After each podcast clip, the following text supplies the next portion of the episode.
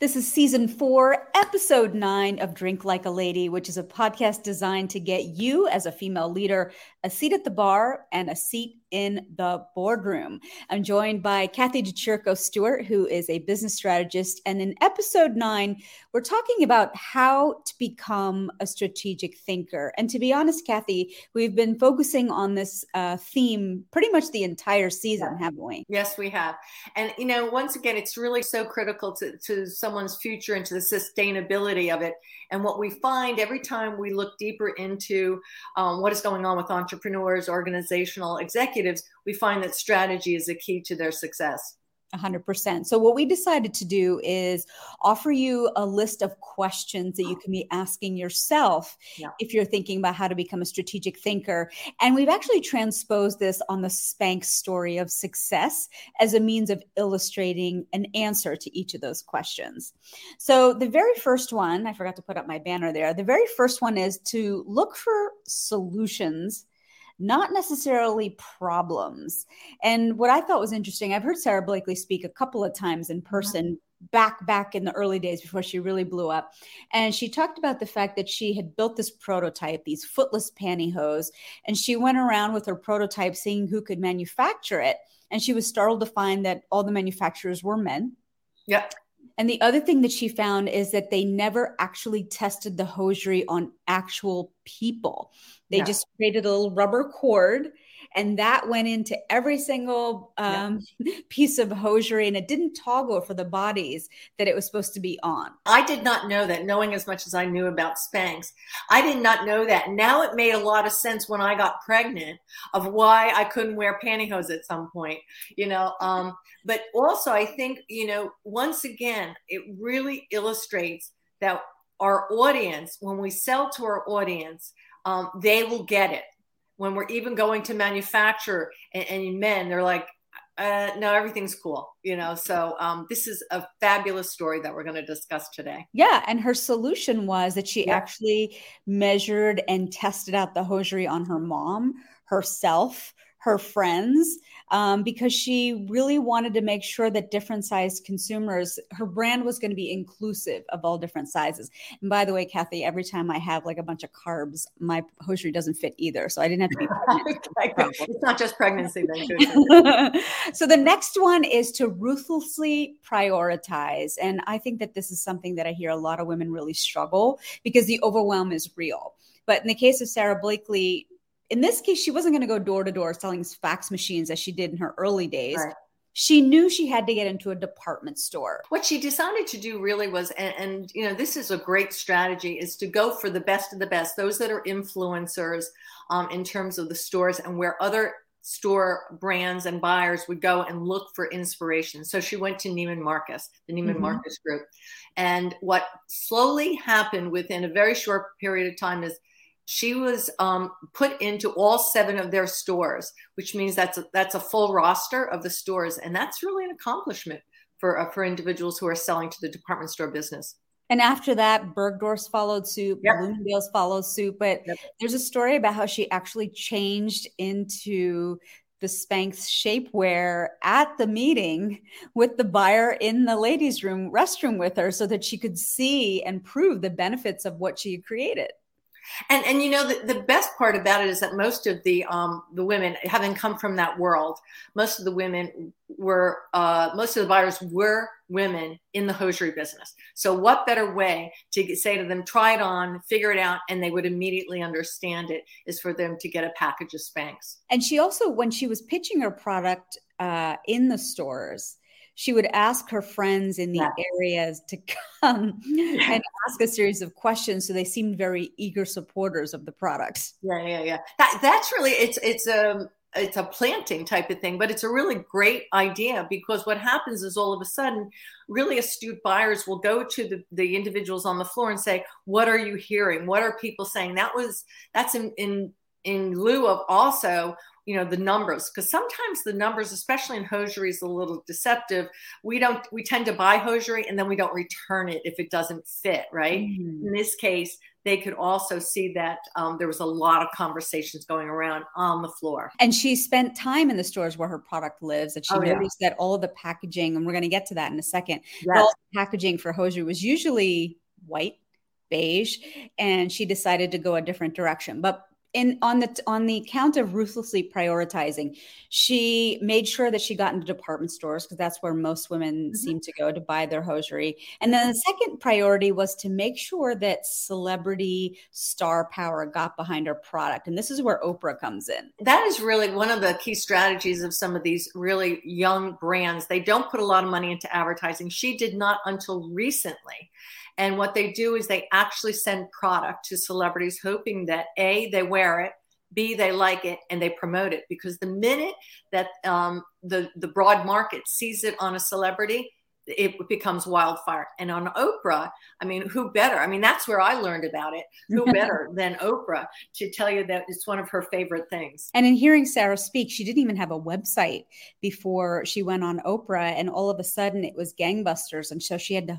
quickly cobble together a website in order to be able to meet the slosh of orders that were coming in. But I always thought that was interesting that she went on that show. She didn't even have a website. Well, I think, you know, she she's light on her feet she thinks about it. She's she did it all. She, even when we I uh, you talk about the patent, um, as well. She did her own patent. She couldn't find someone to, to do the patent who understood what she was doing. And she did it alone and then worked with another attorney to get that through. Yeah. And that actually brings us to our next point when you're thinking about being a strategic thinker, which is that you've got to be willing to take risks. And yes. with the patent, it was that this idea of hers had become a real thing. It was something that had intellectual property that needed to be protected. And then this also brings us to her risk of packaging up mm. all of her stuff in red mm-hmm. when normally the hosiery that she saw in the department store was packaged up in colors of white and beige. So when you're looking at a, a department store, the hosiery brands and the fixtures under which they sit, what do you see? You see a sea of same, right? Mm-hmm. Her thought was there's no way this is going to stay out if she uses the same color palette that has been used in the past. So mm-hmm. by switching it up, she used what I call the Coca-Cola red, you know, component of it for what was great in drinks, Coca Cola having that red color. She did the same thing with her packaging. And um, she, you know, once again, it was another very strategic and smart move. And then we go on to the next point, which is to listen to and recruit other people's perspective. And she actually met Laurie Ann Goldman, who went on to become her CEO when Laurie was on maternity leave from Coca Cola. Mm-hmm and they met in a store. It was Sixth, uh, Saks Fifth Avenue. They exchanged details. Goldman was actually looking for some kind of Spanx for herself. And that's when the relationship started. And Goldman went on to become the CEO of Spanx in 2002. But from what I understand, Sara Blakely says that she really credits um, Laurie's sort of involvement in taking the business model from a startup to a global retailer. And what's really key here is, and I, I just had this conversation, I just taught my uh, mindset course up at Seton Hall on Monday, is that if you hire for attitude, you hire for vision. And what she did was she hired someone in, you know, the, a, packaging company, a mm-hmm. packaging mm-hmm. industry, but she hired someone outside of the industry that could take her to the next level, someone who could think past that traditional hosiery type of thought process. And and you can see, I think, where the expansion of the number of products and the number of categories since um, Laura came on uh, as the CEO at that point really took off for her. And Laurie really thought about big vision, but started mm-hmm. small, scaled fast. And she advised her team at Spanx to focus on product quality over profit margins because you really only get to impress your customer once. And if you don't give as you promised, that really starts to undercut the brand. And you know that there's been a lot of knockoffs of Spanx. Mm-hmm. You see it at the off-price stores, you see it at the the the mass retailers as well. But really when you put on a Spanx and you you know that they're going to last forever, literally forever, um, you know that the quality is worth every part of the value that you're paying in that price. And for folks, to those who are just maybe joining us now, we're talking about how to be a strategic thinker, and we're transposing a series of questions on the Spanx uh, success story. And so the last point when you're thinking yourself about how to be strategic about your business is how can you free yourself from the execution? So just 2 weeks ago, you had mentioned Kathy that Sara Blakely sold a majority stake in Spanx to the Blackstone group for a nice uh, chunk of change. Yes, I, I, think she's quite comfortable. But you know what I think was really more exciting about her her selling was the fact that it wasn't about her. It was about everyone in her her team. That she literally had a party. She had a what we call the Oprah give a, give the car away party. Um, mm-hmm. anyone got a ticket anywhere in the world, and then they were given ten thousand dollars. So I think approximately 500 individuals were given that same gift and prize um, in terms of thanking them what they've done for Spanx. Wow. All right. Well, rapid fire. If those points don't resonate with you, we have a second set of questions. Again, we're going to run through the the case study. But question number one, when you're thinking strategically, why should I care about this problem? She wanted footless shapewear. There was none on the market. They were only made by men. But the problem was that women the number of women, when you look at the Census Bureau statistics, were on the rise. So there was going to be more consumers of hosiery very soon. And not only that, at that point in time when she actually brought this to market, you had more women going into the professional ends of the business world and they wanted to look nice and they needed that um, undergarment in order to make them feel successful as well as look successful. And smooth out some of the lumps and bumps. I know that's why. I wear shapewear. yes, absolutely. Question number two What does success look like? And in her mind, it was shapewear that was comfortable. It, inc- it, was inclusive of all body sizes and it was mass produced. It was available in the department store where women were already shopping. And what's easy is that, you know, once again, there was a lot of this viral um, you know marketing that went on women to women. You know people say it all the time you know i just was at a meeting and they were asking me about my makeup. And i thought my makeup really? But they thought it was great. But it's the same thing. How do you, how do you make yourself look at what works for you? And if someone says oh yeah i bought this other shapewear it, they not you got to get Spanx. I mean, mm-hmm. and that's really how she built her business. So number one, why should I care about this problem? Yep. Number two, what does success look like? Number three is how might I solve this problem? And she, of course, made a prototype.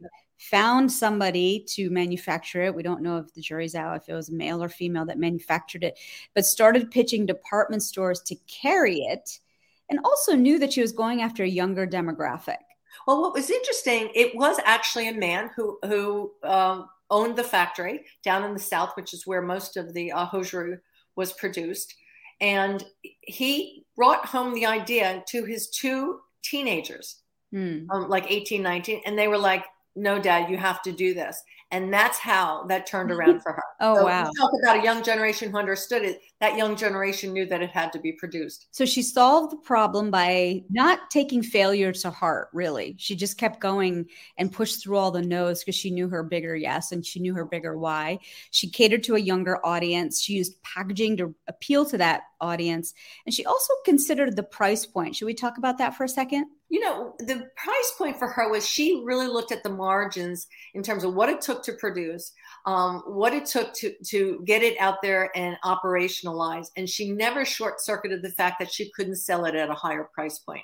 What happens is there's very few people who will compete at that top level price point because really a lot of the retailers go down to the lower price point and they take out all of the um, all of the you know all of the assets that really make it so important. So she never veered off of that, and she has been hugely successful, as we well know, since uh, she just has about a billion dollars in her bank account.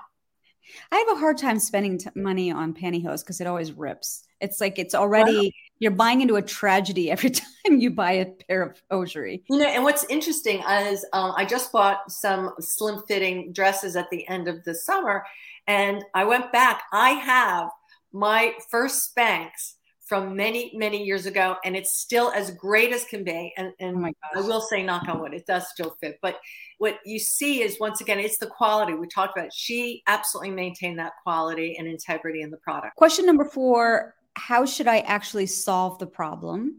Which is that she got it into department stores didn't go off and create her own brick mm-hmm. and mortar. She got it into a stream of, of, of, shopping that was already natural to most. And then the final thing is how can I take action? And she took action in one of three ways. We talked about this. She appointed a former Coca Cola exec who had already spent 10 years at the company and was able to transpose her knowledge. She used PR um, she thought that that word of mouth was going to be powerful, but she also needed to sink money into PR. And then the third thing was that she leaned on those celebrity endorsements. And what was really important is once again, at that period of time, and even now, the whole TikTok, social media, those endorsements, that's where you're going to find the audience. And the audience, you know, is very viral. She did a great job. I mean, and, and if you talk to her, you listen to her, she's grateful for where she's she's been, she's grateful for where she's going.